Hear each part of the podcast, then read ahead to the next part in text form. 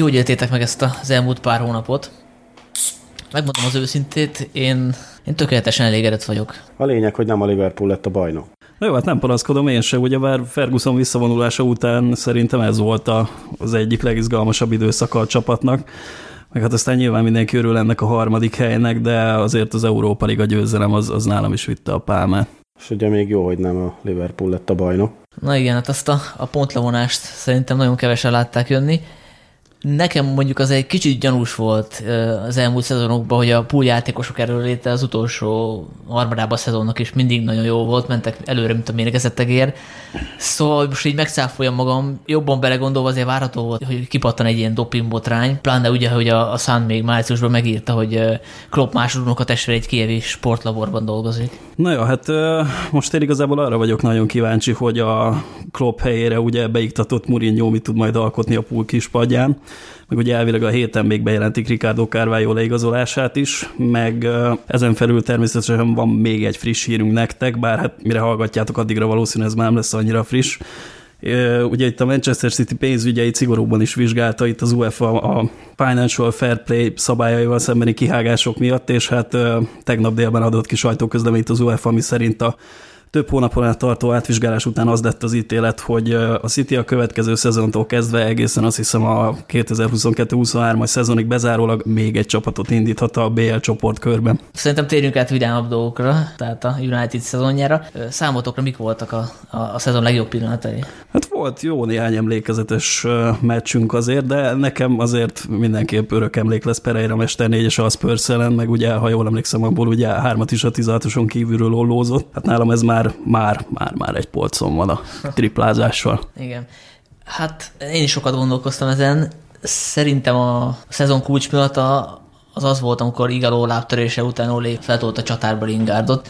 Rajta kívül senki nem hitte, hogy ez működni fog, de zseniálisan bevált, és, és így próbáltam visszagondolni, de azt kell, hogy mondjam, hogy én Nisztelrooy óta nem láttam ilyen csatár teljesítményt. Kiemelném még az Európa Liga döntőt is a Olimpiakos ellen. Nyilván a meccs a szar volt, de hogy Bruno berúgta Pogba a kapufára kipatolt 11-esét a 96. percben, az azért az nem semmi volt.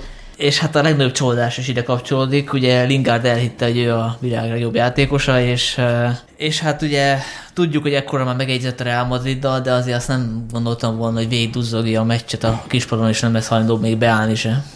Krisz, hogyha már itt tartunk, akkor a taktikai szemben hogy látod ezt az egész Bruno Pogba felállás? Ö, igazából nem lepett meg, hogy jól működnek együtt. Ugye mindketten jól látnak a pályán, tök pozícióban is jól játszanak, 6-os, 8-as, 10-es, jól lőnek, jól látnak, jól passzolnak, jól verik meg az embereket egy az egyben. Mondjuk attól tartottam egy kicsit, hogy Pogba végül aztán rossz, rossz hatással lesz Bruno Bruno-ra. Hát igen, mondjuk én is paráztam, amikor láttam az Instán, hogy a, a Bruno-t az új felnyírt hajával, a türkiszkék tincseivel, meg a csíkos tetovált szemöldökével, de megint kifizetődött a bizalmam az Olé irányába, mert rájött, hogy valamit lépnie kell.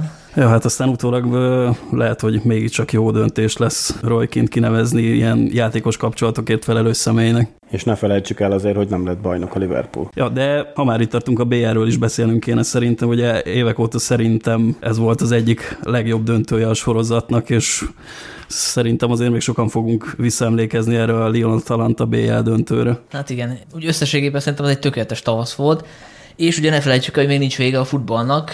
Csütörtökön, július 11-én indul az Európa-bajnokság, és hát én, mint angol drugger, gyakorlatilag el sem hiszem, hogy most végre van egy olyan torna, ahol az angol válogatott úgy indul neki, hogy nem sérül meg az egyik kulcsjátékos a három héttel a torna előtt. Ja, meg hát olyan is régen volt már, hogy ilyen ex-United-es, úgymond támadó hármasra álljon fel a válogatott. Aztán ez a Rashford, Lingard, Greenwood sor ugye eddig nagyon működött, de hát Southgate azért egy ilyen kísérletezős alkat, úgyhogy ő rájött, hogy Esti Hángot is be lehet iktatni ebbe az egyenletbe, aki végül aztán egész jó választás lett, aztán nagy kár természetesen, hogy már nem játszik nálunk. Én optimista vagyok abszolút, szerintem 2020 lesz a az angolok nagy éve, gyakorlatilag minden feltétel rendelkezésre, hogy most behúzzák, ugye a Wembley-be lesz a, a döntő, úgyhogy én, én nagyon-nagyon-nagyon bizakodom. Stigó, te hogy látod? Még jó, hogy nem lett bajnok a pool, én úgy látom.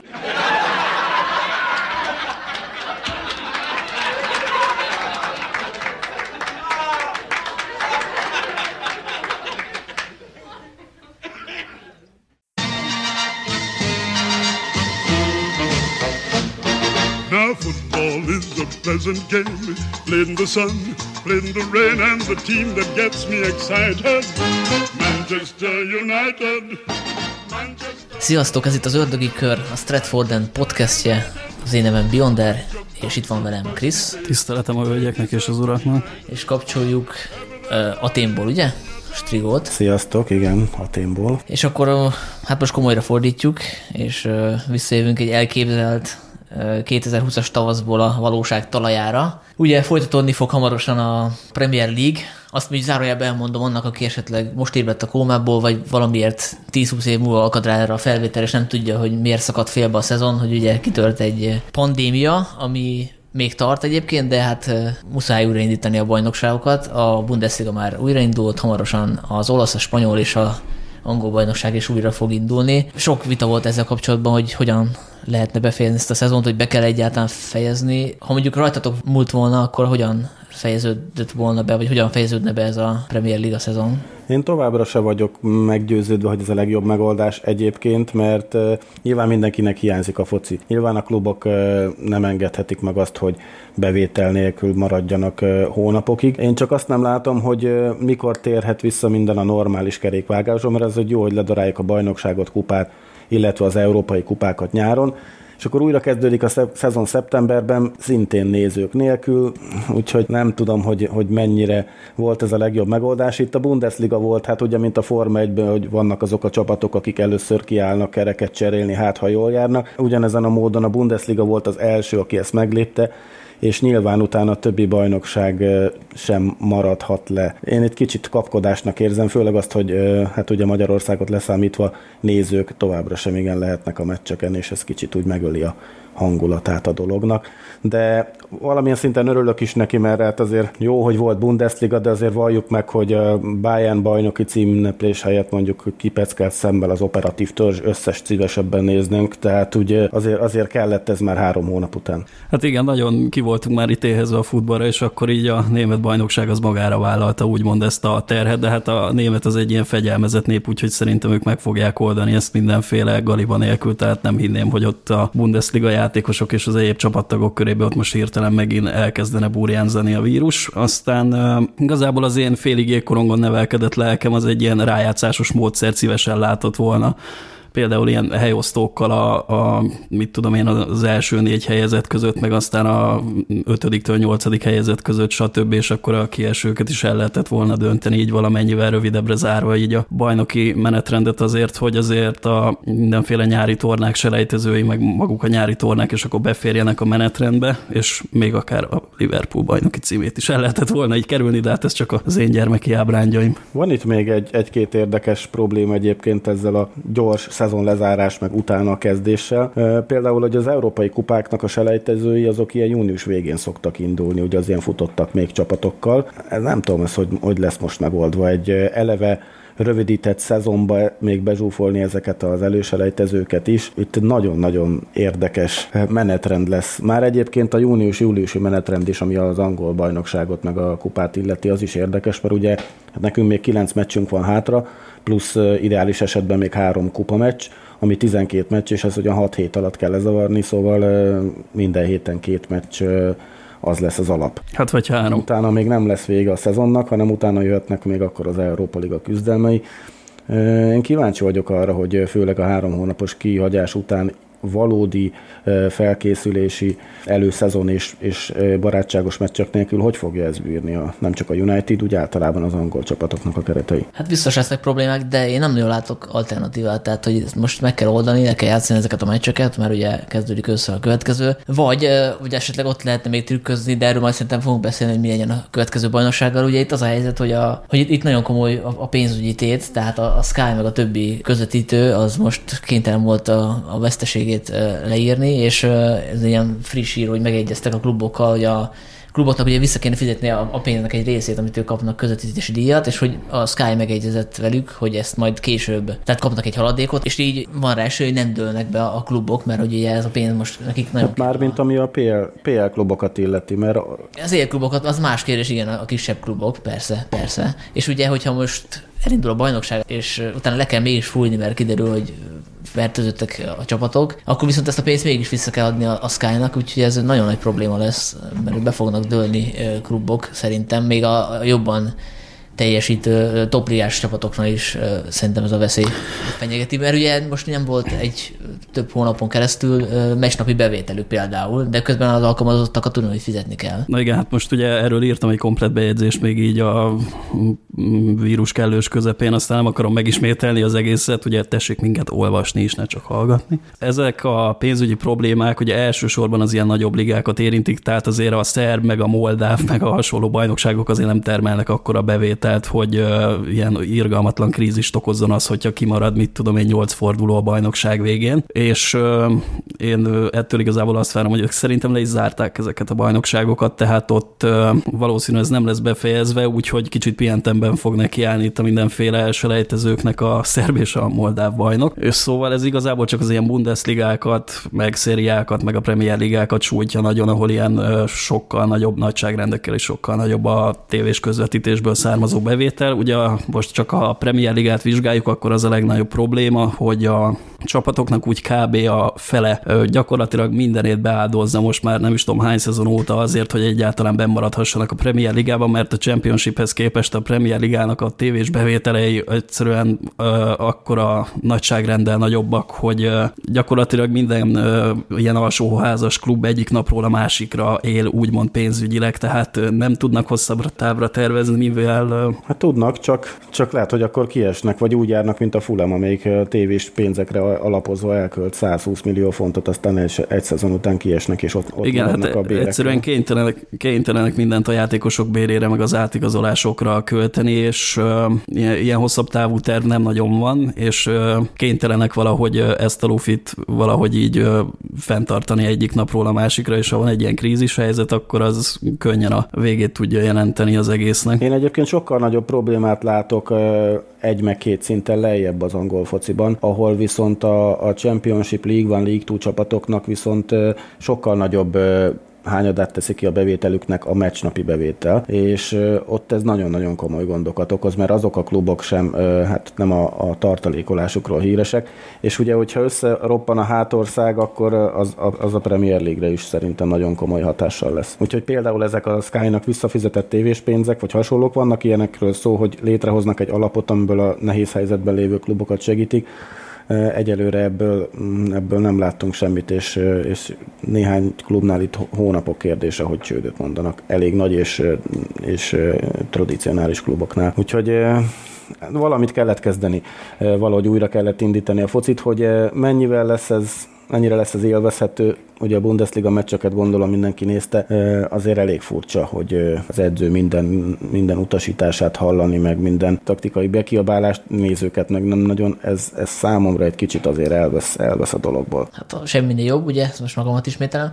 Másrészt az, az ilyen pozitívum is lehet, hogy most így bele tudsz fülelni, hogy mi történik egy ilyen meccsen, amikor nincsenek ott nézők, hogy megzavarják a hangjukkal a taktikai utasítások szabad áramlását. Viszont ugye az is fölmerült, hogy a, azt hiszem német mintára talán, hogy atmoszféra. Hát az gáz volt szerintem. toljanak el. Igen, a Premier Ligában nem is lesz így, tehát a magában a stadionban nem lesznek nézői hangok bejátszva. Ez a Bundesligában is a, a TV közvetítés alá keverték, nem? Igen, így lesz a Premier Ligában, és hogy ilyen opció lesz, tehát hogy ha akarod, akkor nézheted síri csöndbe és a meccset, de lesz egy gomb, amit megnyomsz. Hát a stre- streameken nem nagyon van ilyen gomb, de... Igen, ezt egyik kommenterünk nagyon szellemesen megjegyezte, hogy ezt a Citynek már sikerült nézőkkel is produkálni, ezt az atmoszféra zajt, ahol a mérkőzés közben játszottak be, né- valódi húsvérnézők mellé még egy kis Igen, extra. Igazán, igazából az angoloknak lesz sok ez a meccsélmény. Azért, aki nézett már életében magyar bajnokit, Hát az vagy magyar válogatott meccset, igen, tehát ott azért elég Hát gyakran. azért a magyar válogatott me- meccsén azért szoktak lenni emberek. Hát kivéve, hogyha nem zárt kapus, mert eltiltották a nézőket, ugye ebben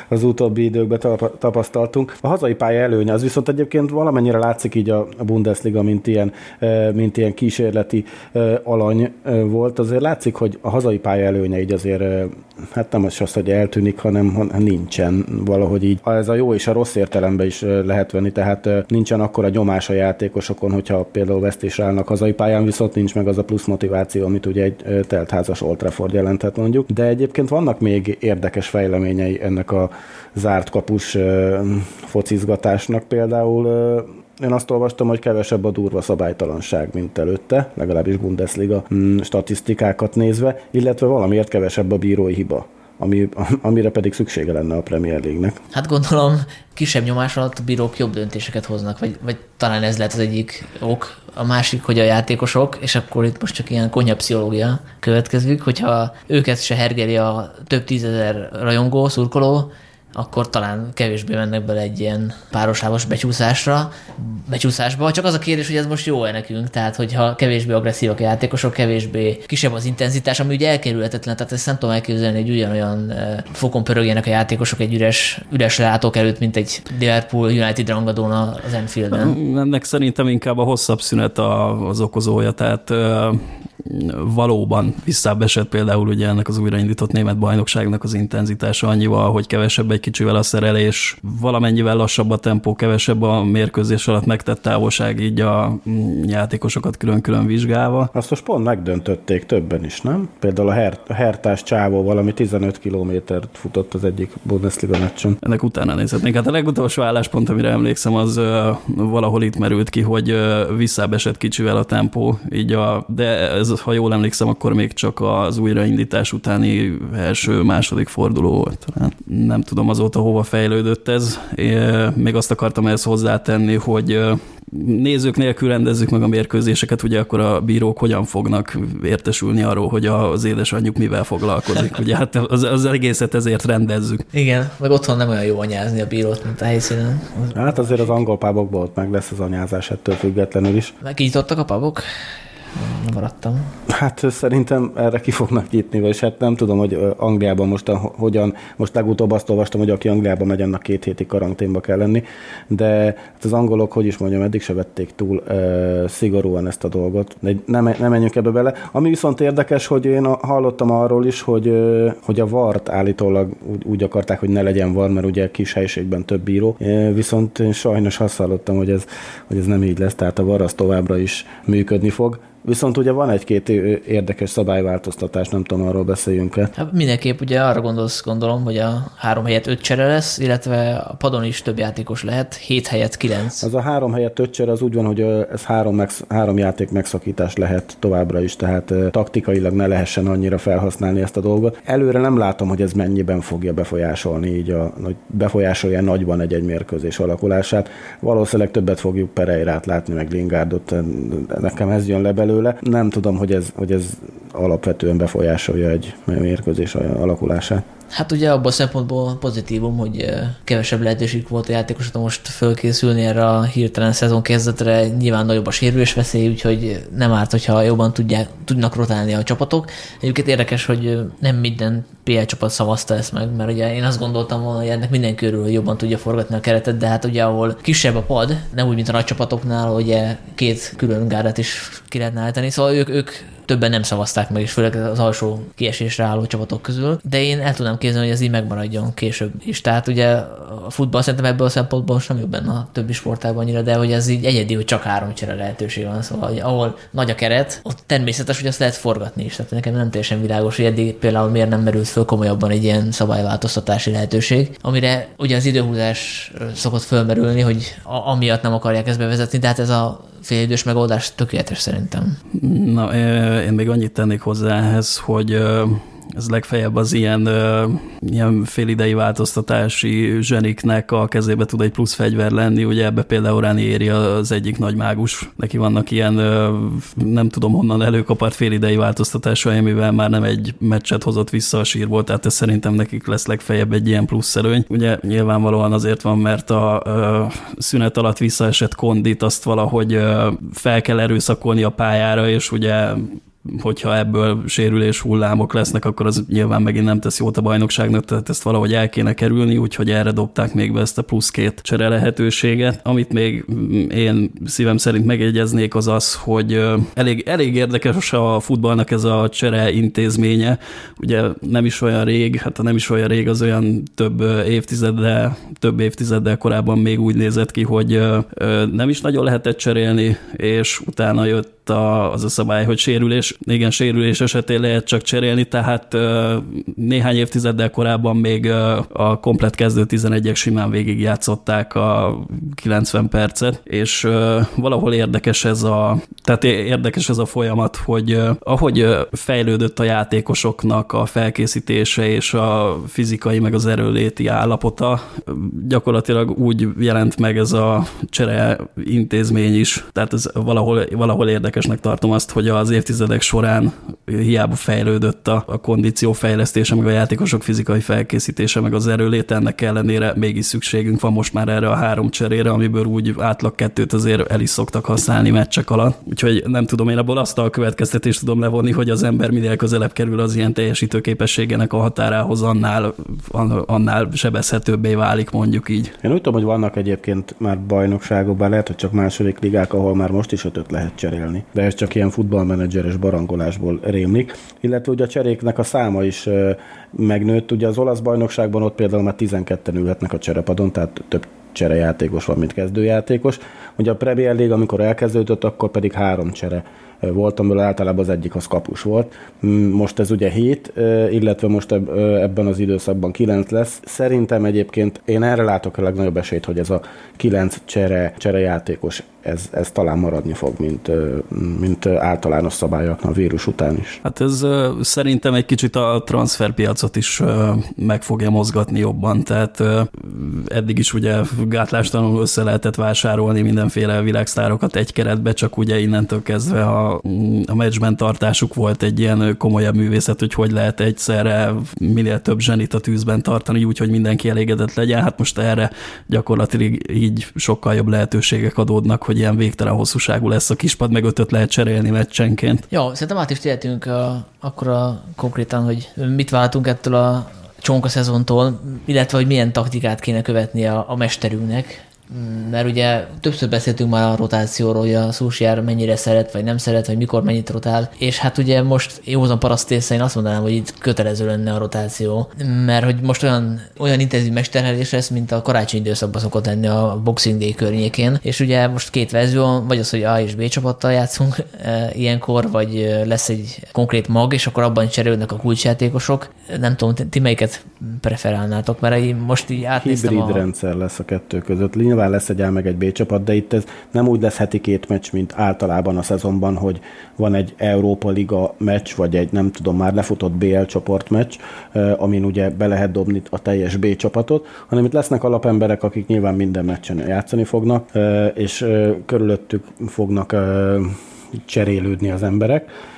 De szerintem a rotáció az inkább úgy lesz, hogy két-három meccsekig ugyanaz a csapat lesz, és akkor utána lesz pár változás benne. Itt ugye nem tudom, beszéljünk-e most az első pár, első pár meccsről, itt azért elég kemény az eleje. Spurs és Sheffield United, ugye két közvetlen uh, rivális a BL helyért. És ha jól tudom, a Sheffield nem is hazai pályán játszunk, ahol kellett volna. Legalábbis én még ezt olvastam legutóbb.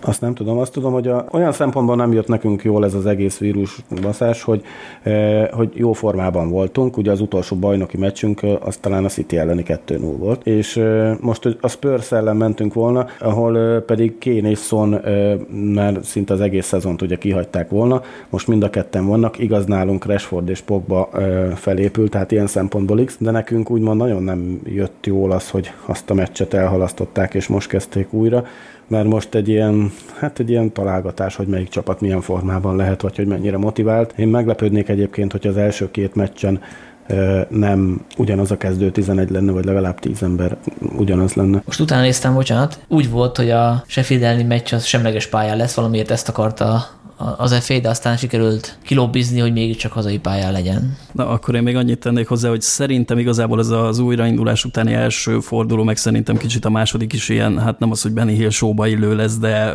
kicsit annyiban lesz lutri, hogy ugyebár a játékosok otthon a saját kis pincéikbe vagy padlásukon a saját eszközekkel nyilvánvalóan nem tudják magukat matchfit állapotban tartani, tehát az mindenképp szükség van a kluboknak az edzőpályáikon, meg a gyúrótermeikben lévő felszerelésre, úgyhogy most ugyan elkezdődtek a közös edzések, de szerintem ez az első egy-két forduló, ez ilyen nagyon hektikus lesz, szóval fogunk itt egy-két érdekes jelenetet látni majd, ami így esetleg bekerül az ilyen évvégi poénos összefoglalókba. Úgyhogy nem tudom, nem tudom melyik edző mire fekteti a hangsúlyt itt az első néhány közös edzésnél, ugye nyilvánvalóan mindenki elsősorban szeretné valahogy pillanatok alatt visszatornászni a játékosok fitségét, meg a, hogy mondjam, a fizikai felkészülés, felkészültségének a szintjét egy elfogadható szintre, Nyilvánvalóan ugye mindenki edzett otthon, de hát ez nem ekvivalens például egy ilyen nyári alapozással, úgyhogy... Azért ez megkezdődött. Szombaton egy ilyen egymás közti 90 percet nyomtak a srácok, meg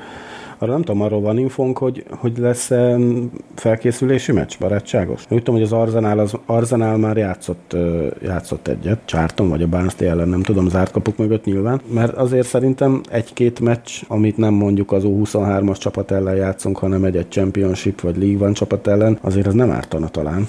Hát nem ártott volna, igen. És ö, nem tudok én se arról, hogy bármiféle felkészülési mérkőzést lekötöttünk volna. Ez, szerintem az Arsenal részéről egy nagyon jó lépés. Ugye, nyilván máshogy nem lehet jól meccs szituációkat szimulálni csak egy éles meccsen. Jó, hát nem zárnám, hogy lesz még egy ilyen, szóval. Igen, itt van Manchester környéki championship csapatok, vagy alsóbb osztály csapatok azért vannak, tehát akik egyébként is edzenek, és sőt, ugye koronavírus teszteket végeznek rajtuk, úgyhogy szerintem ezt, ezt le lehetne zsírozni. Hát gondolom, hogy nem, nem egymás közötti e, ilyen hát még csak sörmesnek se nevezném. Hát lehet, hogy a kockázatot akarják minimalizálni, mert ugye, hogyha egy másik PL csapattal találkozó, ők tényleg naponta esnek át teszteken, de nem hiszem, hogy mondjuk egy Manchester környéki negyedosztályú csapat ugyanolyan sűrűn. Hát a negyedosztályban nem, de a championship ott például ugyanúgy tesztelnek, sőt, hát ott ugye volt is ebből hír, hogy ott azért több esetet találtak, mint a Premier League-ben. A legutóbbi Premier League tesztelés valami 1200 teszt, például egyetlen egy pozitív,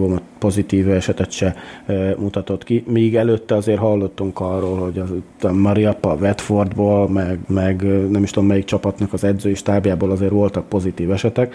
Ez a másik nagy kérdés egyébként szerintem, hogy és erre már utaltatok, hogy, hogy mi lesz, hogyha, hogyha valami közbe jön, hogy a második hullám vagy ilyesmi, hogy mi van, hogyha egy csapatnál ez három-négy embernél kimutatják. Nem mondjuk ne, ne, ne a Unitedről beszéljünk, de tegyünk föl a, az Aston Villa, hogy kiesés ellen küzdik, akkor mi lesz? Akkor kiesnek? Vagy hát... hát szerintem most a prioritás az, hogy le kell játszani ezeket a meccseket. És Igen, ez az, amire senki nem, nem akar és nem is mer gondolni.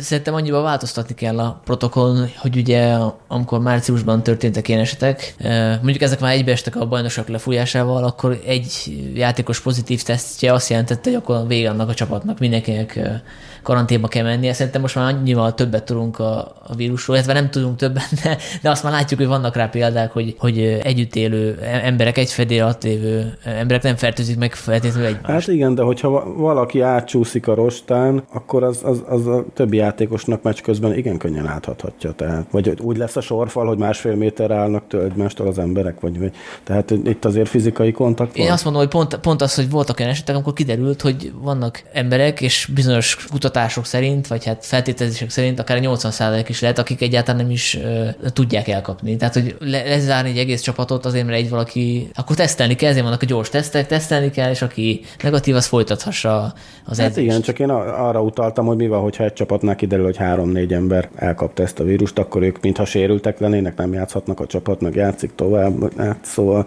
szóval értitek, hogy mi itt a probléma. Hogy ez... Világos, de hát ezt a kockázatot be kell vállalni, a Bundesligánál is ezt csináltak, és egyelőre itt ezen, a, ezen van a kérdés, hogy be kell-e vállalni, mert amíg csak elkapják, kigyógyulnak az emberek, oké, okay, de hogyha, hogyha itt komolyabb következményei lesznek ennek, akár a focisták, a stáb, vagy akár nem tudom, a stadion előtt összegyűlő szurkolók szintjén, akkor azért át kell gondolni, hogy, hogy mi a fontosabb dolog. Jó, de hát most mindenki feltételezésekre épít, és ez így nagyon nehéz, mert egyből a, nyilván a legrosszabb szenáriót ilyenkor az emberek eszébe, és azért mégiscsak egészséges játékosokról beszélünk. Nyilván, ha most ilyen egy 85 éves alkalmazott lennék a Unitednál egy ilyen... De akkor most hogy lesz, hogy Roy, Roy Hodgson nem ül lehet le a kis padra, mert veszélyeztetett korú?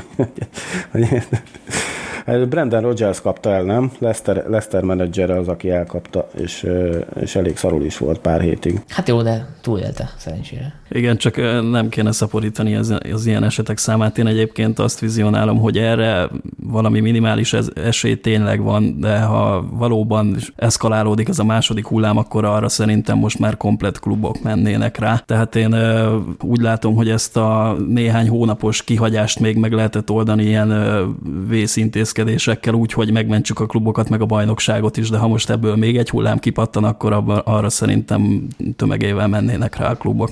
Meg a hát Premier Ligában is. Van erre, tehát ez így mentálhigiénis okokból, tehát az ember nem csak abból áll, hogy eszik, iszik, alszik, dolgozik, hanem kell neki valamiféle szórakozási forma.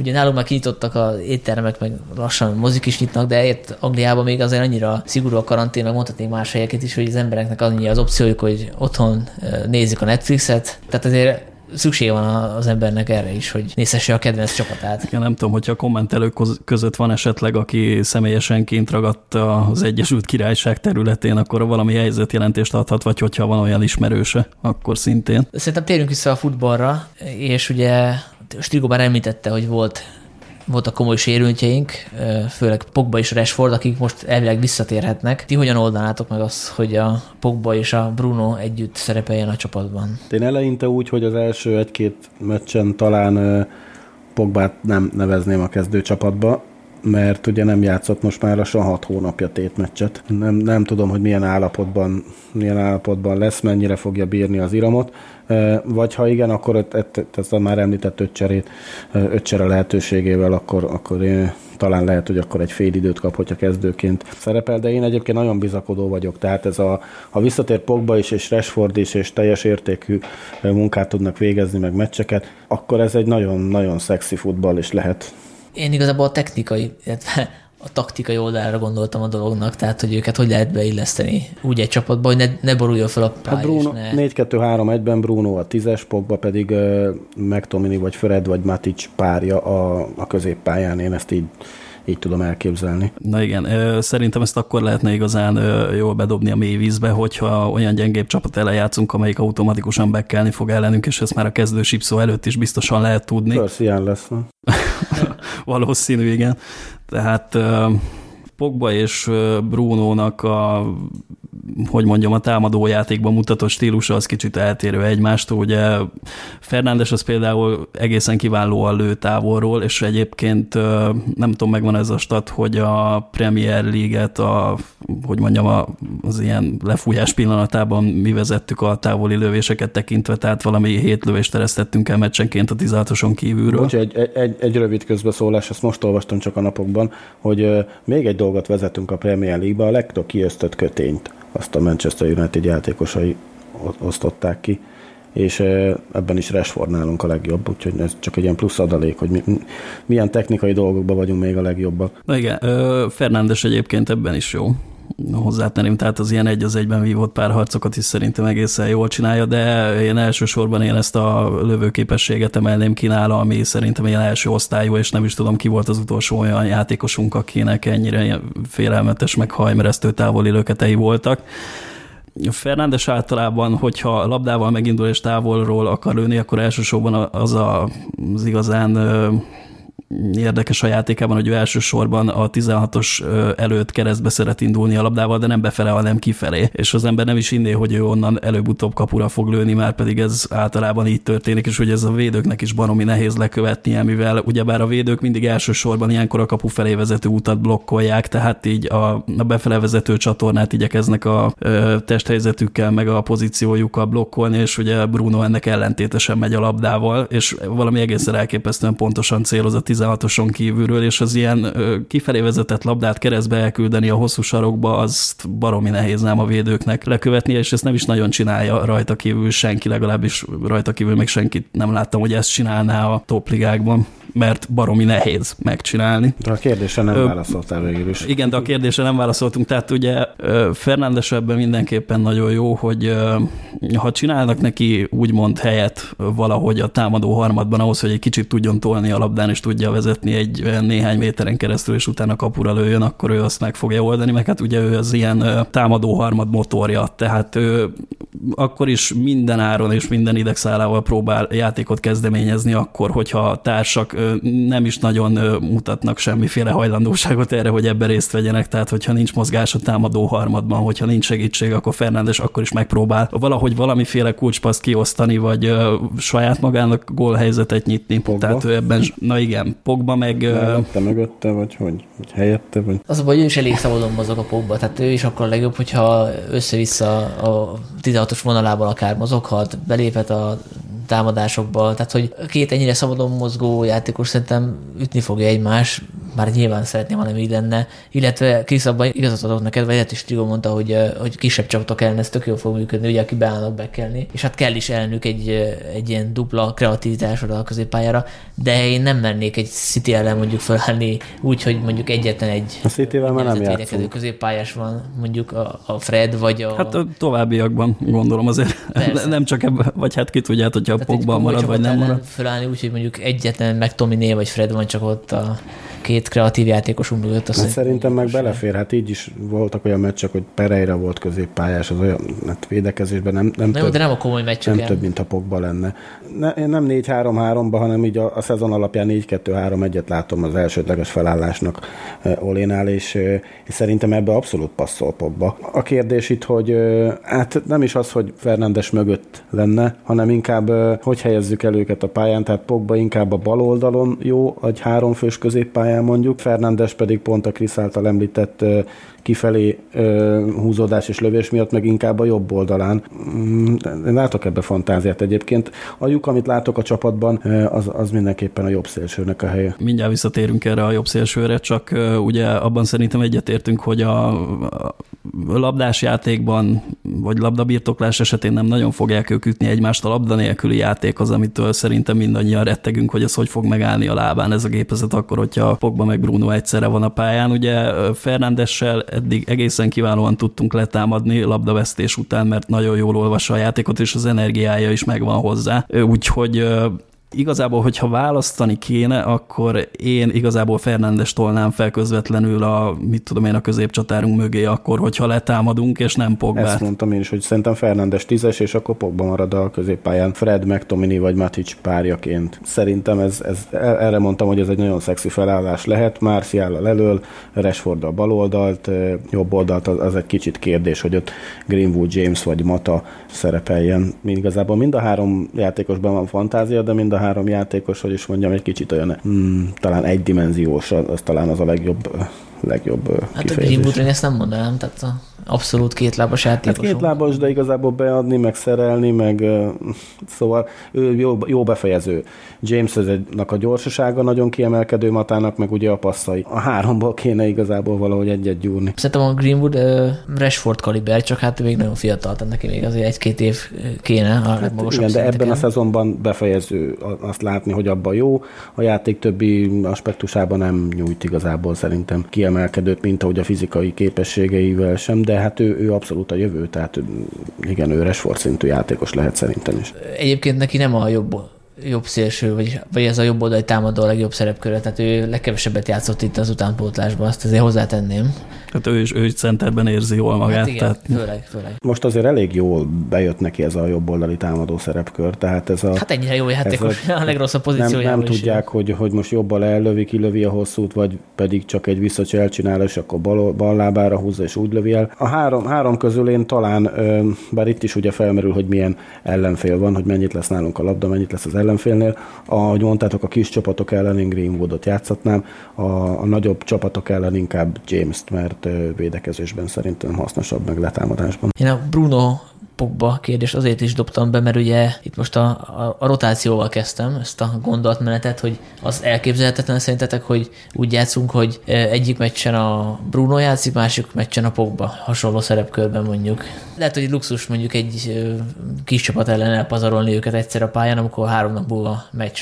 Nem tudom, szerintem, mint mondtam, szerintem az első egy-két-három meccsen Pogba, én nem látom, hogy 90 percet játszana. Tehát hmm, szerintem ő fokozatosan lesz, lesz 90 perce felépítve. Úgyhogy az első egy-két-három meccsen el tudom képzelni ezt, amit mondtál, hogy, hogy, hogy felváltva, vagy egy, egymást váltva akár. Hát én elsősorban abban reménykedek, hogy látunk majd példát mind a kettőre, tehát hogy Bruno és Pogba egyszerre lesz pályán, illetve hogy külön-külön, aztán majd meglátjuk, hogy melyik működik jobban. Az viszont szerintem nagyon ígéretes, hogyha ők ketten tényleg egymásra találnak, akkor mind a kettőknek tudjuk, hogy mi az a, az a legjobbja, amit tud nyújtani, akkor, akkor az hosszabb távon nagyon-nagyon ígéretes lehet. Hogyha például Póba hosszabb távon marad, tegyük fel. Jó, azt mondjuk, azt mondjuk hozzátenni, hogy elsősorban ugye nem az a feladatok, hogy egymást szolgálják ki, meg hogy egymást hozzák minél jobb helyzetbe, tehát ők elsősorban a támadókat kell, hogy minél, minél jobb labdákat tömjék, illetve hogy ők maguk minél jobb helyzeteket nyissanak maguknak, úgyhogy... Azért látok ilyen háromszögelés, ez, ez előttem van, hogy Pogba megindul, Bruno-nak oda aki, aki egyből teszi is tovább, úgyhogy más nem is gondolja. Így van, ez az átrendeződéses játéknak lesz szerintem a kulcsa, hogy tudunk-e ugyanolyan halálos kontrákat indítani, esetleg az ő közreműködésükkel. Meg ugye Szósárnál azért ez egy visszatérő elem, hogy próbálja, hát játékmenettől függően, de próbálja egy-egy oldalt, vagy akár középen elég erős létszámfölényt kialakítani. És azért ebben is látok fantáziát, hogy ugye elég mozgékony játékos Bruno, Pogba meg hát elég, elég jól tudja mm, hirtelen akár egy, egy hosszú passzal megfordítani a játék irányt, tehát egyik irányból a jobb oldalra, a bal oldalra mondjuk. A kérdés inkább az itt, amit már itt pedzegettünk, hogy ez csak erre a 9-12 meccsre lesz, vagy, vagy Pogba marad a jövőre is, és akkor láthatjuk ezt kivontakozni, ezt a partnershipet. Na igen, hát ugye röviden annyit szeretnénk látni, hogy amikor ilyen halott szituáció van a pálya valamelyik oldalán, mit tudom én, felállt három védő, három támadóval szemben senki nem mozog sehova, és meg kéne oldani a szituációt, vagy esetleg négy támadó, négy védővel szemben, akkor sokkal több ilyen megoldásból tudunk majd a 16-oson belőle keveredni, mint, mint inkább visszapasszolni a labdát egy sorra. Ami még itt kérdés, hogy a Rashford hogy tud visszatérni, mert ugye neki egy hosszabb kihagyása volt, ami most nem tűnt fel annyira már, hogy meccsek sem voltak. Viszont a Marcial szépen megtalálta a formáját közvetlenül a bajnokság lefújása előtt, úgyhogy nekem ez a nagy kérdés, hogy ők ketten tudnak-e jól muzsikálni egyszerre, mert én úgy emlékszem, hogy általában mindig akkor működik az egyiknek, amikor a másiknak nem annyira, tehát hogy ők ilyen fölváltva dolgoztak. A leg, leg, egyik ideig legszebb gólunk az egy tökéletes Rashford Marcial oda-vissza kényszerítő sarkazással, meg hasonlók, ugye. E, szerintem abszolút, tehát már legutóbb, amikor még valamikor februárban podcasteltünk, akkor itt felmerült, hogy, hogy Marcial kevés, én már akkor is mondtam, hogy ez, ez hülyeség, és a következő meccsen Marcial középcsatárban gyönyörű gólt fejelt, ugye van Biszaka De amikor én, én, mondtam, hogy hülyeség, de amikor mondtam, akkor még tényleg nem volt jó formában, és utána örülök, hogy rám hát attól még hülyeség de... volt. De, de, hogy, de hogy, hogy, most, ezt én most is annak tartom. Tehát Marcial egy nagyon jó, nagyon jó játékos. Az a két év, amíg két és fél év, amíg Mourinho nem középcsatárban erőltette, azért azt szerintem egy fiatal játékosnak a pályafutását akár derékba is törheti, de mióta, mióta Szulsár van, szerintem Marcial nagyon jó középcsatár, nem elég konzisztens a teljesítménye, tehát nem minden héten fantasztikus, de szerintem nagyon jól megtalálja ezt a, ezt a középcsatár formát. Mostanában tartja is a labdát, ugye befejez, befejezésre képes, és Rashford pedig most már hát úgy valószínűleg hosszabb távon fog szerintem ebbe a baloldali inside forward, ebbe a baloldali csatár eh, pozícióba kerülni, mert szerintem ott a legjobb. Igen, nekem az egyetlen szívfájdalmam, hogy ugye James is arra a posztra pályázik, tehát a szezon legelején még abban a pozícióban nyújtott nagyon jó teljesítményt, aztán utána jött az állandó terhelés miatt a leolvadás, úgyhogy ott most egyelőre kicsit tumultus van szerintem. Szerintem James jobb oldalon teljesen jó, talán még jobb is, mint bal oldalon. Ezt te gondol egyedül. Sebességét szóval. azt jól ki tudja használni a jobb oldalon. Szimpatikus gyerek a James, de én nem hullajtok érte krokodilkönnyeket, tehát hogyha egy klasszis játékost be tudunk tenni egy szimpatikus játékos helyet, akkor az, az egy no-brainer, szóval... De miért kell helyet? Neki, tehát... neki a kis Hát mert ugye a Rashford ott nem fogja kiszorítani a bal oldalon nyilvánvalóan, úgyhogy ott a jobb oldalra tudjuk betenni, de hosszú távon az se az ő pozíció lesz, mert ott vagy Greenwood lesz, vagy Sancho, hogyha tényleg jön, a, akkor az a jobb oldal neki van föntartva. De én még Igalóról akartam beszélni, hogy én nagyon örülök neki, hogy maradt, nem tudom, hogy ti ezzel hogy vagytok. Ugye január 31-ig meghosszabbítottuk a kölcsönszerződését. Szimpatikus játékos, meg jól is játszott az alatt a rövid idő alatt, amíg itt volt. Hogy az jó ötlete, hogy januárig marad, azt nem tudom, mert így akkor valószínűleg azt jelenti, hogy, hogy nem fogunk csatárt igazolni a nyáron, és akkor marad Martial, meg Greenwood, mint csatár, esetleg Rashford, de hát őt láthattuk, hogy ott annyira nem, nem volt jó. Hát most mondtad, hogy Martial milyen zseniális. Hát igen, Martial Greenwood, igen, de hát nem elég egy csatár, vagy egy másfél csatár egy szezonra. Tehát akkor miért nem igazoltuk le véglegesen? Én azt, azt nem értem itt ebben a dologban. Hát gondolom ebben a, a kora is benne van, szóval már nem fiatal. Plusz ugye hát van egy klubja, és ugye most azért lehetett kölcsön venni, mert ugye a kínai bajnokság még mindig nem indul el, és nem is lehet tudni, mikor fog, tehát nekik ez így kapura jött, hogy kapnak érte pénzt. Hát a kínai bajnokság is el fog indulni. Itt visz, arról is volt szó, hogy visszatér ugye Igaló Kínába, mert hogy a kínai bajnokság is indulni fog, és hát azért nem, nem ingyen játszik nálunk Igaló, tehát lassan, amit kifizetünk a kölcsön szerződéseknél, ugye itt nem csak a bérre gondolok, hanem ugye fizetünk is azért, hogy Igalónál állunk játszon, abból lassan meg lehetett volna venni. Tehát én nem, ér, nem értem ezt a januári dolgot. A másik aspektus ennek, hogy akkor januárban Igaló vissza fog menni Kínába, akkor mi lesz? Megint a januári átigazolási szezonban fogunk keresni egy cserecsatárt? Vagy, vagy nem értem a, a logikát emögött. Hát tulajdonképpen én se, bár az ilyen pénzügyi vonzatait azt nem nagyon boncolgattam magamban. Amit én látok, az nyilvánvalóan megint csak az, hogy milyen hatása van a játékra, illetve milyen a játékképe akkor, amikor Igaló játszik. Gyakorlatilag nem is tudom hány hónapja folyamatosan sírtam azért, hogy oké, okay, hogy Lukakut elengedtük, és egy percig se bánom, csak hogy valamiféle pótlását ennek a szerepnek azért intézni kellett volna, és hát nagyon örülünk, hogy Szúksárék olvassák a Stratford Endet, és természetesen Lukakunál jobb minden esetre. Egyelőre én is azt mondanám, tehát amit nagyon hiányoltam Lukakuban az, az, hogy a kombinációs játékra ilyen minimális képességei voltak, mármint így a 16-oson belül, meg a 16-os előterénél, és úgy nézem, hogy egyelőre Igalóban ez megvan, tehát neki is van, ha nem is olyan borzasztóan erős testi felépítése, mint Lukakunak, azért ő is bír némi izomzattal, tehát azért az a felső test az nagyon ott van szerintem, most mindenféle átvitt értelem, átvitt értelem nélkül mondom ezt, és ezt ő is meg tudja csinálni, amit Lukaku egy bizonyos szinten, hogy a saját testi erejével visszatartja a védőket, visszanyomja őket a falba, helyet csinál magának, lefordul róluk, stb., meg jól tartja fel a labdát, és ugye... Meg tud labdát ami, kezelni, ami nem hátrány egy, egy csatán. Hát, na igen. A másik, amit nagyon szeretek, hogy az ilyen fejesek után lepattanó labdákat is nagyon nagy százalékban szedi össze, tehát amikor így halászni kell a felőtt labdák után a lecsorgó fejeseket, tehát az úgynevezett second ballokat, azt ilyen nagyon nagy százalékban százalékban szedegeti össze. És a harmadik dolog, amit nagyon szeretünk, vagyis hát szeretek benne, az az, hogy nagyon jól csinálja a helyet a többi támadónak. Tehát ez a védőket visszanyomja a falba, csinál egy kis helyet, visszateszi a labdát a többieknek, a, ugye a méről érkező adott esetben Fernándeseknek, hogy esetleg távolról lövéseket erezgethessenek, azt szerintem nagyon jól csinálja. Szerintem ez egy továbbra is egy ilyen fontos feature lesz a játékunknak, hogy a 16-oson kívülről is minél többet fogunk továbbra is próbálkozni, ahogy ugye a félbeszakítás előtt is. Na ez az, amit Lukakuban nem láttam, hogy Igaló például meg tud csinálni egy ilyen kis kényszerítőzést, vagy háromszögelés például a 16-os eléterébe zsebkendőnyi helyen, úgyhogy közben az ellenfélvédői tépik a mezét, aztán Lukakunál ez általában ilyen, nem tudom, bedobásoknál végződött, meg, meg elvesztett labdákban materializálódott, amikor ő ott megpróbált kombinálni a többi támadóval. Úgyhogy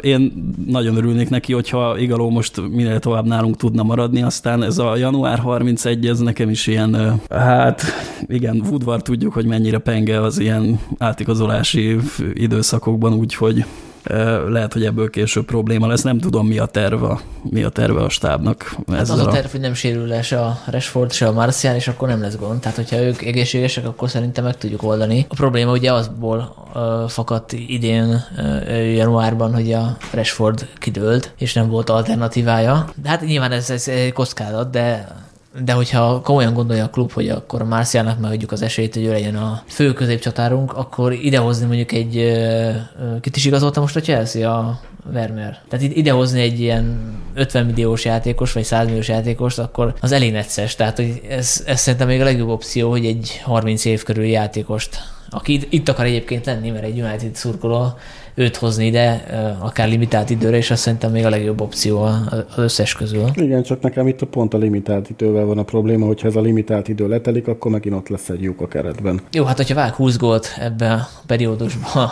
az igaló, akkor meg tudjuk venni. Igen, tehát meg tudjuk venni háromszor annyiért, mint amennyiben most került volna. De hát ez egy ilyen, megint egy ilyen becsapdázta magát Woodward ezzel, hogy megint kényszerhelyzetbe fogja hozni magát nem, értett, nem értettem ezt, a, ezt, mert ha az lett volna, hogy a szezon végéig, tehát amíg ennek a szezonnak vége van, addig kérjük kölcsönigalót, abba lett volna ráció szerintem, bármi, bármi lesz itt a következő átigazolási szezonnal. De ennek így nem látom értelmét, hogy akkor januárban egy játékossal kevesebb lesz majd. Bár lehet, hogy tudnak előre valamit, és a koronavírus második hulláma jövő februárba fog jönni, és akkor nem kell nekünk igaló, vagy én nem tudom, de, de, itt racionális okát ennek a, ennek a transfernek. Így nem látom. Félrejtés ne essék Kelly Galó nagyon szimpatikus, csak, csak en, en, ez, ez így, hogy, hogy még egy x hónapra itt van, ennek nem látom sok értelmét. Én azt javaslom, hogy nagyon nem menjünk most bele, hogy hogy fogunk felállni, mert most mint találgatás, meg hogy eh, hogy fogunk reagálni erre az egész eh, zártkapos szituációra, ezt nem tudjuk. Viszont arra kíváncsi lennék, hogy ti hogy állnátok fel a legelső meccsen a Spurs ellen konkrétan. Ugye nyilván Deha lenne a kapus mindenkinél. Igen. Már úgy, úgy, úgy néz ki, mint egy, izé, mint egy hajléktalan. Most láttam a képeket, hogy nem tudom, milyen mentális állapotban van, de, de igen, azért Deha az első szám. Igen, lehet, hogy bekatta. Nem tudom, hogy ő Manchesterbe karanténozott, vagy Spanyolországban, azért nem mindegy. Hát nem hinném, hogy hazaengedtek bárkit is, tehát ezt... Uh... Pláne Spanyolországban, ahol előbb volt ez a jár, járványpara még, mint Angliában. Hát azért tudjuk, hogy a VIP embereknek azért több jár, ugye Lás Zsuzsek példája, lehet, hogy Dehának is van diplomata útlevele, és az hazament. Valószínű. Na jó, hát szerintem ez igazából úgy fog kinézni, nem csak nálunk, hanem a többi csapatnál is, hogy megpróbálják gyorsan összekukázni azokat, akik így a játék újraindítása előtti teszteken a, nem tudom, a legjobb formát mutatták, meg a legjobb számokat produkálták a mindenféle erőfelmérőkön. Úgyhogy ez most egy ilyen fitségi verseny lesz szerintem így a legelején. Szerintem azért a védő négyes az úgy borítékolható, nem? A Show, Maguire, Lindelöf, Van Bissaka négyesnél azért úgy nem nagyon tudunk jobbat most kiállítani szerintem. Esetleg Show helyett Williams. És nálam úgy néz neki a, a legjobb felállás, hogy Williams lenne show helyett, és akkor a, szerintem Báji jobb játékos, mint Lindelöf, csak az a kérdés, hogy mennyire bízik benne a mester. És ugye a, Labdával nem. És a Lindelöf Maguire páros, meg uh, ugye azért vált be nagyon, mert azt hiszem, hogy hat olyan meccs volt talán, ahol nem szerepeltek ők együtt a szezon kezdete volt. Azért olyan nagyon nem vált be, de, de kezd alakulni. Hát abból a szempontból igen, hogy, hogy lehetett rájuk számítani, tehát hogy uh, egyik se esett ki hosszabb időre. Hát Maguire ugye minden percét végigjátszott a bajnokságon eddig. Valószínűleg ez... Hát ez ettől is tartok egyébként most, ha már egy rotációra megint visszatérünk, hogy őt mennyire fogja pihentetni. Mert oké, okay, hogy megálljon rá a, a kezdőben sokkal jobb a United, ez teljesen egyértelmű, hogy igazi kapitány mindenféle értelemben, de hát attól még neki is szüksége van a pihenésre. Tehát hát most pihen. Valahogy őt is rotálni kéne. Igen. Szerintem ő egy percet nem fog pihenni megint csak a szezon végéig. Maximum a kupa meccsen nem fogja őt nevezni Szulksár. Hát a középpályán, hogyha mindenképp játszatni kell Pogbát és Brunot együtt, akkor én meg Tominét tenném melléjük.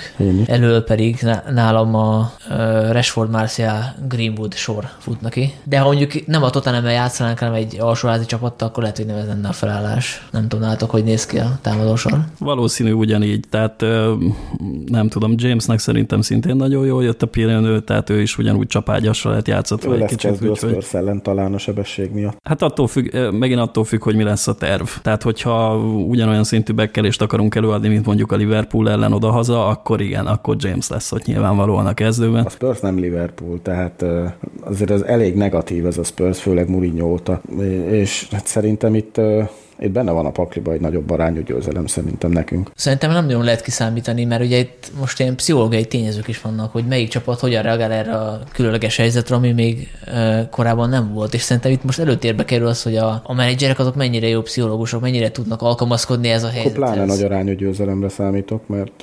Oké, okay, nincs csúcsformában mostanában az utóbbi években a Mourinho, de azért egy időben legendás volt az ő kapcsolata a játékosaival. Igen, 2010-ben más mondtam volna erről, de már 2000 2020 van szerintem. Hogyha ez is nagy szerepet játszik, akkor, akkor én úgy látom, hogy a mi csapatunk a sokkal jobban egybe van, meg sokkal jobban egymásért küzdő csapat, mint, mint Mourinho-nak az Na hát úgy legyen, úgy legyen. Igen, hát... egyébként ilyesmikre gondoltam, hogy például a karantén alatt az edző mennyire tudott napi vagy heti kapcsolatban lenni játékosaival, fölhívni őket, mert ilyenkor nem csak arra van szükség, hogy elmond neki, hogy figyelj, volt, aki mész a kertbe, akkor nem tudom, ugráljál, meg fussál, nem tudom mit csinálni, hanem, hanem emberileg is hogy kötődni kell hozzájuk, és és szerintem ebben az időszakban az is kulcskérés, hogy melyik csapatot még jobban összekovácsolni, mint csapat. Tehát, igen. Hát ezt mondom, hogyha emberileg számít, akkor pláne nagy arányú győzelem, mert hát emberileg mourinho nem, nem tartom fel annyira sem. Hát most már az utolsó tíz évben inkább az az edző volt, aki elveszti a kapcsolatot a kispaddal, nem pedig aki felépíti, mint ahogy, mit tudom én, 20 évvel ezelőtt. Szulksárnál pedig sok rosszat lehet mondani Szulksára,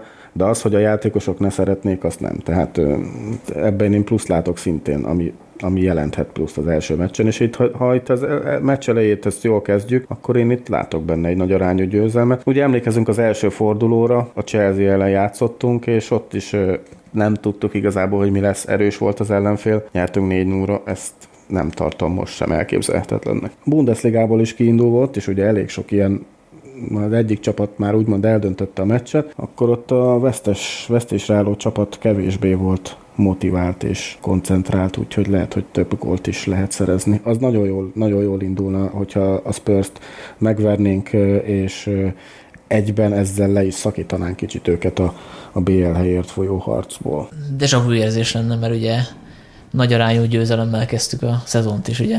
A Chelsea ellen, azt hiszem 4-1 volt talán. 4-0. 4-0, 4-0, bocsánat. Lehet, hogy a múltkori podcastben is föltettem a kérdést, ugye februárban volt utoljára podcast, hogy top 4 vagy Európa Liga, melyiket választanátok, hogyha választani kéne? Hát most már van esély arra, hogy mind a kettő, mert ugye nem, fog, nem kell egyik miatt pihentetni a másikra. Ráadásul látni fogjuk az Európa Liga újrakezdésénél, ahol hát tulajdonképpen már a 8-ban vagyunk, ugye, mert a 16 között volt ez a, a lask elleni győzelem. Tehát látni fogjuk azt, hogy nekünk igazából kell ez az Európa Liga megnyerés, de mondjuk mindenképpen szerintem ott maximális erőbedobással nem pihentetve semmit, mert ugye akkor ott lesz még 8-4-6 meccsünk lesz az Európa Ligában? Egy hónap alatt lehet fullgázzal nyomni és megnyerni az Európa Ligát. Ilyen szempontból ez nekünk jól jött ki, hogy, hogy az UEFA és, a, és az FI más idő, mm, hónapra tette a, a, a versenysorozatokat. Ja, hát továbbra is azon a véleményem vagyok, hogy amilyen sorozatban elindulunk, azt azért lehetőleg próbáljuk is megnyerni, úgyhogy uh, én is ugyanúgy azon a véleményem vagyok, hogy mindkettőt be kéne rántani. Kupa az viszont érdekesebb, mert az így közbe lesz. Tehát itt uh, kedden vagy szerdán fogunk játszani a Watford ellen idegen, nem, Norwich ellen idegenben. Ami könnyűnek hangzik, de azért egy, a, kupába egy ilyen kiesés, hát Norwich tulajdonképpen az első számú kieső jelölt, addigra lehet, hogy nem is, hogy meg... Hát gyakorlatilag már kiestek Lehet, most. hogy addigra meg is pecsételődik a sorsuk, és mindent erre a kupa meccsre fognak feltenni. Azért ez ott lehet necces, főleg, hogy az, akkor a Sheffield és a Brighton meccs között lesz talán Brighton meccs az, az is az sem egyszerű, mert ott, ott általában Brightonnál többet van a labda, mint az ellenfélnél. Nem tudom, a kupát, én szeretném nagyon a kupát, most már ugye a legjobb nyolc között vagyunk, a Norwichot kell megverni egy Wembley elődöntőjéről, ahonnan döntő lehet, viszont én tartok attól, hogy talán ez lesz egy kicsit beáldozva a többi meccs oltárán. Hát nagyon helyesen. Tehát. De, de nem, azért azért a Norisból én nem nézek ki olyan nagy ellenállás, még akkor is, hogyha úgy döntenek, hogy mindent egy lapra feltesznek, és akkor ebbe a negyed döntőbe beleállnak, amennyire csak tudnak. Hát azért ez a Daniel Farke csapat, ez így, hogy mondjam, így a, a legnaivabb egyesülete ennek a Premier Ligának per pillanat, tehát én továbbra is a 20. helyen kiesőnek tippelem őket. Én, én nem nagyon látom, hogy ők hogy tudnának bármiféle ellen ellenállást is tanúsítani, álljunk fel akárhogy majd azon a negyed döntőn. Hát nyilván őket meg kell verni. Három, egy, igen, három egyre volt, nem? Ar- arra nem emlékszem, hogy kaptunk gólt. A, talán csak arra, talán azon, a, azon a meccs előtt azt a már említett gólt Marcial, ugye a Rashford sarkazás, az nem a Norwich volt? Az volt, igen, az volt a kombinálgatás. Lett, igen. Úgyhogy viszonylag simán nyertünk ott. Nem tudom, én csak mondom, attól tartok, hogy itt a Tottenham Sheffield United-del játszunk, ráadásul azt hiszem úgy, hogy pénteken és, és szerdán, és akkor utána szombat szombaton egyből jön ez a, ez a Norwich meccs. Valószínűleg itt elő fognak kerülni olyan játékosok, mint Pereira, Lingard, Báji, hasonlók, azért... Na jó, azért ez nem volt szép dolog. szegény Bájzire sorolni. Hát olyan játékosokat soroltam, akik valószínűleg nem kerülnek a kezdőbe az első meccsen. Mata, Mata is, Matát is szeretjük, meg de ő sem az első csapat. Tehát itt egy másik csapat fog játszani. Kérdés, én azért egy kicsit tartok ettől, ettől a Norwich idegenbeli. Jobban tartok, mint a Spurs meccstől őszintén szóval. Szerintem nem lesz probléma. Utána viszont én nem erőltetném, tehát hogy ne az, legyen a, ne az FA Kupa legyen a prioritás. De utána van két meccs, két Wembley meccs, csak most hát ezt most nem tudom. De ez az, Wembley most ugye visszajönnek a régi, visszajönnek a régi reflexek. Az előbb, amikor idegenbeli meccsekről beszélünk, meg amikor Wembleyről beszélünk, igazából ez nem lényeges, érted? Tehát ha nincsenek nézők, akkor, akkor nincs az a presztízs, ami egy Wembley-beli föllépéssel jár, szóval... Hát nem, igazából arra, arra utaltam ezzel, hogy két semleges pálya, amikor már ott érezni, hogy hogyha az elődöntőben egy semleges pályán, ami a Wembley, ott elbukni, az már, az már hülyeség. Tehát odáig elment az ember, akkor ott, ott már álljon bele, tehát akkor, akkor nyerje meg az egészet. Hát jó, csak a top 4 ez kurva nehéz lesz, szóval minden pont a szükség van. Tehát hiába csak kézmegy, hogyha a következő bajnoki nem miatt fáradtabbak vagyunk, akkor, akkor inkább ne kockáztassunk. Felül akár a Európa Liga csapatunkkal is felállhatunk a Wembley-ben, ha odáig. Egyébként, ha már itt tartunk, ugye fölmerült a következő bajnokság kérdés, hogy ugye vége a mostani bajnokságnak, és egyből kezdődik a következő. Szerintetek az nagy szentségtörés lenne, az FA azt mondaná, hogy akkor ebben a szezonban most ne erőltessük se az FA kupát, se a Liga kupát, hogy kevesebb meccsünk, meccsünk legyen, mert hát nincs ide a játékosoknak pihenni. Nyilván a bajnokok ligája, Európa Liga az lesz a következő szezonban is, tehát hogy valahogy tehermentesíteni őket, hogy biztos, hogy minden áron le kell játszani annyi meccset, amennyit egy normál szezonban lejátszik, lejátszanak a csapatok. Miközben nyilvánvaló, hogy ez nem egy normál szezon lesz a következő sem. Hát a Liga kupától én megválnék szívesen, de az FA kupa az igen a szentségtörés lenne. Hát az FA kupa biztos, hát ugye az a tradicionálisan a világ legrégebbi kupa sorozata így a futballban, meg a legnépesebb is, tehát nem is tudom hány száz csapat indulott évente neki. Szóval, hogyha itt izé, akár csak egyetlen szezonra is elmaradna az FA kupa, akkor az, akkor az, az nemzethalál. Szint, szintén a Championship, meg az alsóbb osztályú csapatoknak az egy lehetőség, ott, ők abból tévés pénzt kapnak, ha olyan sorsolást kapnak, akkor ott komoly font százezereket kapnak, ami egy-két havi bevételük. Nem. A Liga kupát azt esetleg én, én, én át tudnám gondolni. A Liga kupára egyébként is szerintem megérett már egy ilyen változtatásra, hogy talán azok a csapatok, akik egyébként európai kupa sorozatokban indulnak, nem kéne szerintem részt venniük a Liga kupában. Ez a 7, 7 vagy 8 csapat, akik, ugye indulnak Európai kupában, mert abszolút nem veszik komolyan. Hát lehet látni, hogy, hogy milyen csapatokkal álltunk mi is ki, ugye, még akkor is, ha most eljutottunk az elődöntőig, és, a, és ott ugye a City-től búcsúztunk. Abban én látok rációt, hogy a, hogy a Liga kupát azt jégelni egy kicsit. Hát ja, csak az a nem nagyon lennénk előbbre, tehát az nagyon kevés meccset jelentene pluszban, vagy mínuszban. Említettem már itt az elején, hogy, a, hogy az Európa Liga meg BL selejtezők azokat ki fogja lebonyolítani, meg hogy. És itt nem csak feltétlenül a, a, az Albán második helyezettekről van szó, meg ilyesmiről, hanem itt konkrétan a BL, BL-ben is ugye a 32 csapatból azt hiszem 22-nek a helye biztos, a maradék 10 az ugye selejtezik. 26, bocsánat. Már 26? Már csak hatan jutnak be? Én úgy emlékszem, én úgy emlékszem hogy 26 hely, ami helyből ki van osztva. Lehetséges, de akkor is nem minden szereplő stabil. Tehát ott vannak elég komoly selejtező részek, ugye a bajnokok ága, meg a nem bajnokok ága.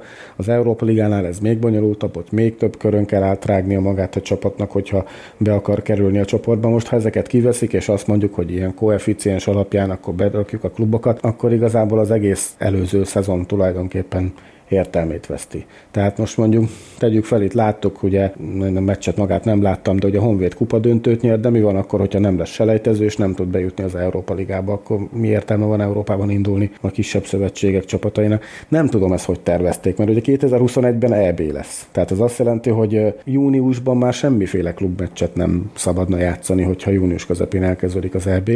Ez azt jelenti, hogy egy olyan jó másfél hónappal rövidebb a szezon. Hát vagy eltolják az elvét. Megint? Ugye, megvan már a fix dátum, ugye? Már úgy értem, hogy egy hónap, ha csak ugye olimpia is lenne. Szóval igen. Úgyhogy ezt nem látom, hogy itt ezt hogy gondolták. De, de mi az alternatíva? Hát az alternatíva az mint talán az lett volna, hogy ez a következő szezon, ez, ez nem egy ilyen normális szezonként fut le, tehát valamilyen, mint ugye a, a legutóbb a második világháborúban voltak ilyen félszezonoknak hasonló, mert én itt nem látom, hogy ezt be lehetne sűríteni ezt a nyolc hónapba, kilenc hónapban egy teljes szezont. Vannak ugye új események, például a Klub VB az el fog maradni. Az ugye 2021 ö, ö, nyarán indult volna, illetve a Nemzetek Ligája valószínűleg az, az is kuka, de barátság, válogatott barátságos meccsek sem valószínű, hogy lesznek ez alatt az időszak alatt. Ezen azért lehet pár játéknapot spórolni, de ugye ebbe a pár játéknapba pont bejött itt ugye az Európa bajnoksága végére. Én ezt nem látom, hogy ezt, hogy nem számolgattam még ezt ki, hogy hány hétvége meg hétköznap van, de én nem látom, hogy ezt bele lehetne sűríteni ö, szeptembertől májusig. Ja, itt ennek komoly áldozatai lesznek itt a sorozatoknak úgy értve. Tehát már, ö, mit tudom én, eleve ezt a Nemzetek Ligáját is azért sikerült, hogy mondjam, életre kelteni, hogy ezektől a teljesen szükségtelen és értelmetlen barátságos meccsek érzésektől megszabaduljunk valahogy, illetve hogy valamilyen értelmes formába próbáljuk ezt átterelni. Ugye ez állandóan minden klub, klubnak a nyűgje, hogy tele van mindenféle nemzetközi meccsekkel a naptár, és akkor azt úgy ki kell bekelni valahogy, meg állandóan sakkozni kell a keretekkel, és akkor ugye ennek semmilyen klub nem látja hasznát. Úgyhogy hogyha itt szerintem valami ugye áldozatól fog esni, akkor az mindenképp a szerintem az ilyen nemzetközi bohóckodás, úgymond klub szempontból nézve, az lesz majd, ami a vágópadra kerül. Van egy elég komoly nemzetközi bohóckodás, amire még ugye szükség lehet, ez az, hogy a maradék csapatok az EB-re, ugye elég erősen érítettek vagyunk, azt is valamikor le kell játszani, arról sem nagyon vannak hírek, hogy mikor, meg hol. Itt nagyon-nagyon sok a, a homály, meg a sötét volt, és ez megint csak én nem a legrosszabb szkenárióra akarok utalni, vagy hasonlók, de mi van, ha tényleg jön ebből a vírus egy második hullám, mondjuk szeptemberbe, októberbe, akkor még egy szezont így, így kuka. Tehát nem, nem, nem, nincs ez átgondolva szerintem, hogy ez a nyáron lejátszuk ezt a maradék bajnokságot, és akkor újra kezdünk egy ilyen eleve feszített tempós, meg talán csonka szezont. Talán itt lehetett volna kreatívabb megoldásokkal élni, olyan, olyan sorozatokat hát nem is az, hogy elindítani, ideig, ideiglenes sorozatokat csinálni, amikről már ugye rég szó volt, például ez a Klub VB, vagy, vagy egy, ilyen, egy ilyen mini szuperliga, vagy hasonlók, én a tartok attól, hogy a következő szezont is ez nagyon, nagyon rosszul fogja befolyásolni ez a kapkodás. Hát ugye nem tudta még senki, amikor ezek a döntések megszülettek olyan március-április közepén, hogy mi lesz majd szeptemberről, mindenki azzal számolt, és szerintem még most is azzal számol, hogy ott visszáll minden a normális kerékvágásba, ami hát nem valószínű szerintem. Nézők akkor se lesznek, tehát... Hát igen, ezt akartam épp kérdezni, hogy szerintetek mondjuk a, az Igaló fog még nézők előtt játszani Manchesteri mezbe? Hát kéne, kéne. Fog, hogy ne. Hát mert január 31-é lesz, szóval ha itt össze lesz valami nagyobb visszatérés. Hát akkor már nem az lesz a legnagyobb problémánk, hogy fog egy a Manchester mezben nézők előtt játszani. Hát mondom, szerintem, ha ebből még egy, egy második hullám lesz, ami eszkalálódik, akkor hello, akkor leúszhatjuk itt a, még a Premier League mezőnynek a felét is. Tehát ott, ott szerintem maga az, úgy, az úgymond a futballipar kerülne ilyen nagyon komoly válságba.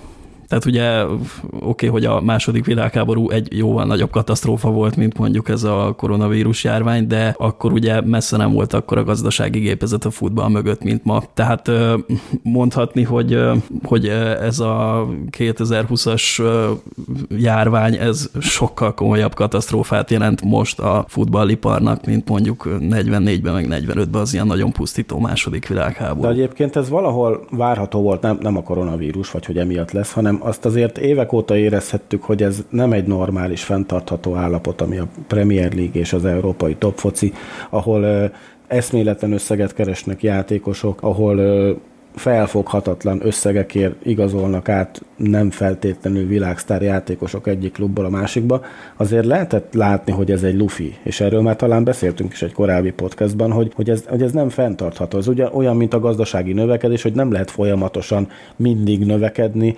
valahol ez ki fog durranni. Ilyen szempontból, én, hogy is mondjam, lehet ennek jó hozadéka is ennek a, a, a pandémiának, az az, hogy talán egy kicsit normalizálódik az átigazolási piac, illetve a játékosok fizetése, mert, mert ez tényleg eszméletlen, hogy ilyen Phil Jonesok 120 ezer fontokat keresnek hetente. Ez egyszerűen nincs mögötte teljesítmény, és nem, nem csak Jones-t akarom itt kiemelni. Premier League-ből legalább 50 kutyaütőt tudnánk felsorolni, akik nem érik meg azt a pénzt, amit kifizettek értük, vagy amit keresnek. Ilyen szempontból valamennyire lehet jó, hogy egy kicsit úgy normalizálódni kéne ezeknek a dolgoknak, és nem kéne csak ügynököknek kifizetni egy, egy átigazolási szezonban 100 millió fontot a PL kluboknak. Itt valami, valami megállt kell ennek parancsoljon, és hát talán ez a, ez a, ez a tragédia ez ebben, ebben segíthet, hogy, hogy ezt normalizáljuk. Hát ez mindenképp egy ilyen riasztás értékel bír szerintem. Ugye mindig a másik párhuzam, amit ide tudok iktatni, az az NHL. Ugye szerintem szabályozás nélkül itt semmiféle változás nem lesz az ilyen B struktúrákban, meg az átigazolási piacon elszabadult pokolban, tehát hogy uh, uh, itt hiába indítjuk újra a futballt, és uh, ha Isten is úgy akarja, akkor megúszuk mindenféle probléma nélkül, akkor uh, ugyanúgy folytatódna tovább ez a lufi fújás a végtelenségig, és ha nem lesz erre semmiféle szabályozás, akkor ez, ez a lufi, ez, ez továbbra is csak egyre nagyobbra és nagyobbra lesz fújva. Ugye az nhl ez nagyon komoly problémákat okozott, tehát ott több konkrét szezon maradt el, és ez egészen addig ment így, amíg valahogy rá nem lett erőszakolva az egész ligára úgy, hogy azt a játékosok képviselete meg a tulajdonosi kör is elfogadják, hogy fizetési sapka lesz, és valahogy megpróbálják egy ilyen fenntartható keretek közé berugdosni ezt az egész gépezetet, és a futballban egyelőre ennek még nyomát se látom, tehát még... Én itt nem a fizetési sapkára gondoltam elsősorban, mert az se, lenne, az se lenne korrekt, hogy ugyanannyit kell fizetnie például a Norwichnak játékosoknak, mint amit a Manchester United, miközben a bevételek, meg a népszerűség, meg a merchandising közel nincs. Én itt elsősorban ezekre az átigazolási piacos dolgokra tekintek, és ezt próbálja szabályozni az UEFA, az a baj, hogy az UEFA akár csak a FIFA egy végtelenül korrupt szervezet, tehát itt a PSG-t meg a Manchester City-t ki kellett volna zárni a picsába már rég a, a, a bajnokok ligájában, mert bizonyítható, hogy, hogy ott csaltak a pénzekkel. Tehát nem is csak az volt, hogy nem próbálják ezt szabályozni, hanem annyi ilyen mindenféle szélhámos, meg, meg csaló, meg, meg bűnöző van az élfoci környékén, hogy egyszerűen nem tudják kikényszeríteni, mint mondom, az UEFA is egy korrupt, meg egy gyenge szervezet, és akkor hát most, most jött, kizártak valami török csapatot az Európa Ligából, vagy hogy nem indulhat.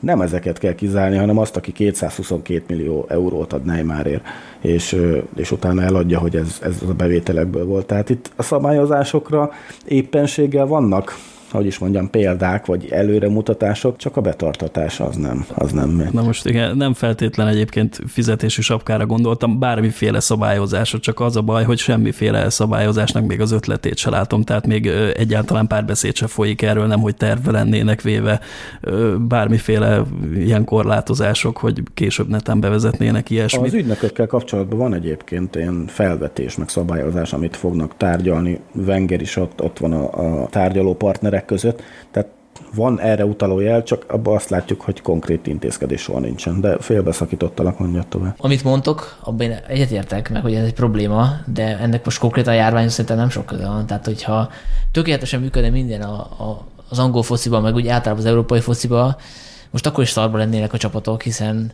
elmaradtak a meccsek, viszont a béreket továbbra is fizetni kell, szóval ez egy olyan válság, ami mindenkire kihat, nem csak a, a focistákra, a futballra, hanem mindenféle szórakoztató iparra, szóval ezeket a problémákat a járványtól függetlenül fogják megoldani, vagy inkább nem megoldani? Hát igazából szerintem annyi lenne a lényeg, hogy a klubok számára valamiféle, hogy mondjam, eljussunk abba az állapotba, hogy a klubok például a Premier Ligában a 20. helytől az első helyezettig tudjanak előre tervezni, mit tudom én, x évre előre. Tehát most speciál olyan állapotban vagyunk, hogy klubok, ugye, ahogy korábban mondtam, ilyen napról napra tudnak legfeljebb csak, legfeljebb csak előre látni, és ez ezért nem egy stabil környezet, tehát valahányszor egy ilyen klubnak ki kell merészkedni az átigazolási piacra, és ott mindenféle üzleteket nyílbe kéne ütnie, akkor ők nagyon kiszolgáltatott helyzetben vannak, akár vásárolni akarnak, akár eladni, akár szerződtetni játékost. Ugye itt a mindenféle ügynökök nagyon könnyen sakban tartják őket, és most ennek a levét isszák meg. Igen, egyébként én tartok tőle, hogyha főleg ha lesz egy ilyen második hullám, én tartok tőle egyébként, hogy ez, hát hogy is mondjam, a nagyobb klubok saját kezükbe veszik az irányítást, és, és akkor a közel 20 éve pedzegetett Superliga dolog abból akár valóság is lehet, ami nem feltétlenül tenne jót a, a focinak. Ez egy ilyen egyszer megrendezett, egy ilyen tavaszi szezonnak, vagy nem tudom minek még elmenne. Csak itt tartok arról, hogy itt, mint ahogy említettétek, a kisebb klubok közül sokan csődbe mennek, vagy teljesen kénytelenek átgondolni az egész működésüket. Itt a nagyobb klubok, mint a Manchester United viszont ennek akár még, akár még így nyertesei is lehetnek. Na most azt kell látni, hogy a Premier Ligában azért tudnak ilyen hatalmas összegből részesedni a mindenféle Noricsok is, meg a, nem tudom, Aston Villák, mert ezeket a nagy klubok termelik meg elsősorban. Tehát ők azok, akiknek a nemzetközi piaca ilyen óriási ilyen összehasonlíthatatlanul nagyobb piaca van a Manchester Unitedeknek, a Chelsea-nek, meg az ilyen nagyobb kluboknak, mint a Noricsoknak például, meg, a, meg az összes többi ilyen alsótáblás csapatnak. Tehát, hogyha azt kell látni, hogyha a nagy csapatokat kiemeljük ebből az egyenletből, akkor onnantól kezdve a Premier League így, hát nem azt mondom, hogy eladhatatlanná válik, de a piaca az brutálisan, az, hát brutálisan leszűkülne. Igen, csak hogy hogy lehetne úgy eladni a Premier Ligát, mit tudom én, a világ 200 valahány országában úgy, hogyha kivettük belőle a top 6 csapatot például. Hát épp ez az, hogy akkor akkor nem a Premier Ligát vennék meg 200 országba, hanem, a, hanem az Európai Szuperligát, ahol minden, minden... Hát az persze, hogy megvennék, igen, csak mi lenne utána a Premier Ligával, hát tehát abból egy ilyen, igen, hát visszasüllyedne egy championship szintjére valószínű. Szerintem az elég messzire vezet, egy külön adás is elég lenne ez, úgyhogy én ebbe nem folynék bele mélyebben. Még valami esetleg a United-del kapcsolatban? Hajrá Manchester United, igen.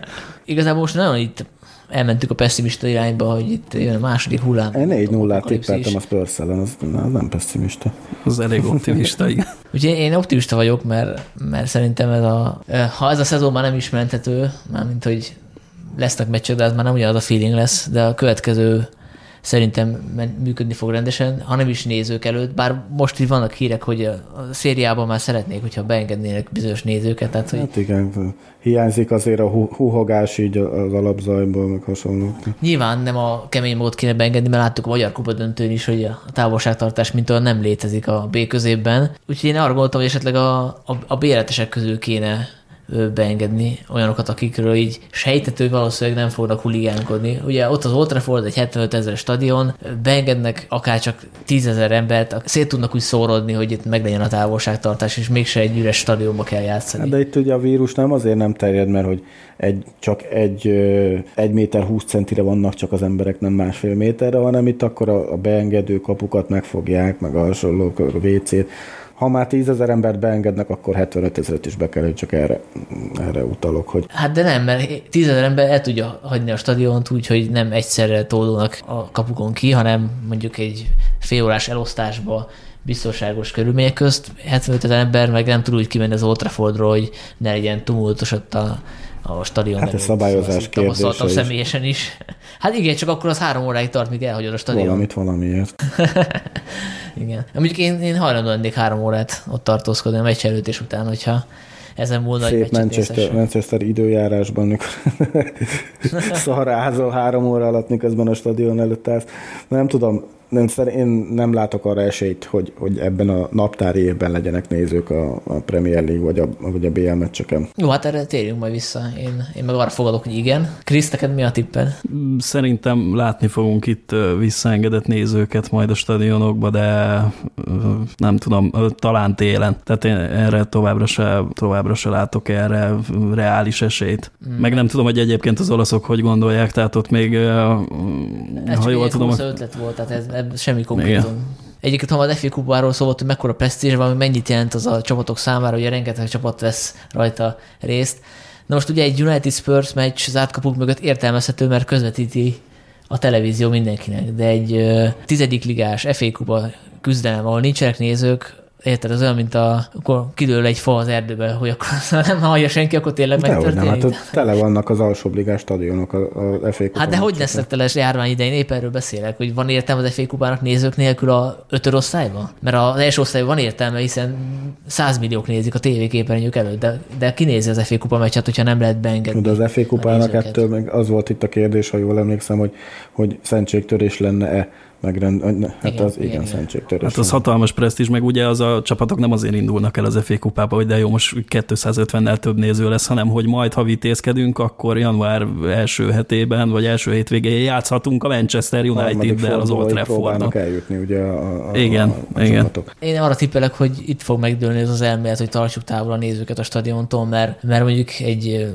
mondjuk egy tízezeres kisvárost, ahol fontos FA Kupa meccset játszik a csapat, ott úgy tudják megakadályozni, hogy a, a szurkolók mondjuk, ha nem is a stadion környékén, de mondjuk a közeli pavokban összegyűjjenek, és akkor már nem jobb, hogyha a lelátón gyűlnek össze a szabad ég alatt, mint mondjuk egy pubban. Tehát szerintem itt fog majd lazulni ez a szabályozás, amikor kiderül, hogy föntartatlan. Hát vagy Magyarország mutatja az utat, és hogy nézőkkel is meg lehet rendezni, nem csak szexbábukkal, mint Dél-Koreában, vagy hol volt ez a guminőket ültettek. A, nálunk lehet, lehetne ilyen papír murinyókat kivágni, hogy ők, ugye nagyon, a közönség mindig együtt volt nagyon murinyóval, úgyhogy Ez konkrétan fölmerült, már nem a Mourinho, hanem hogy kartonból kivágott szurkolók legyenek a jó hangulatot teremteni. Mintha az ülői útról láttam volna ilyen képet, Igen, hogy is. kartonból kivágtak Fradi mezben lévő szurkolók fotóit, és Nagyon motiválja a játékosokat. Főleg, mikor pont úgy fújja a szél ezeket a kartonbábukat, hogy úgy hangzik, hogy shoot, mint ugye az kedvenc, kedvenc manchesteri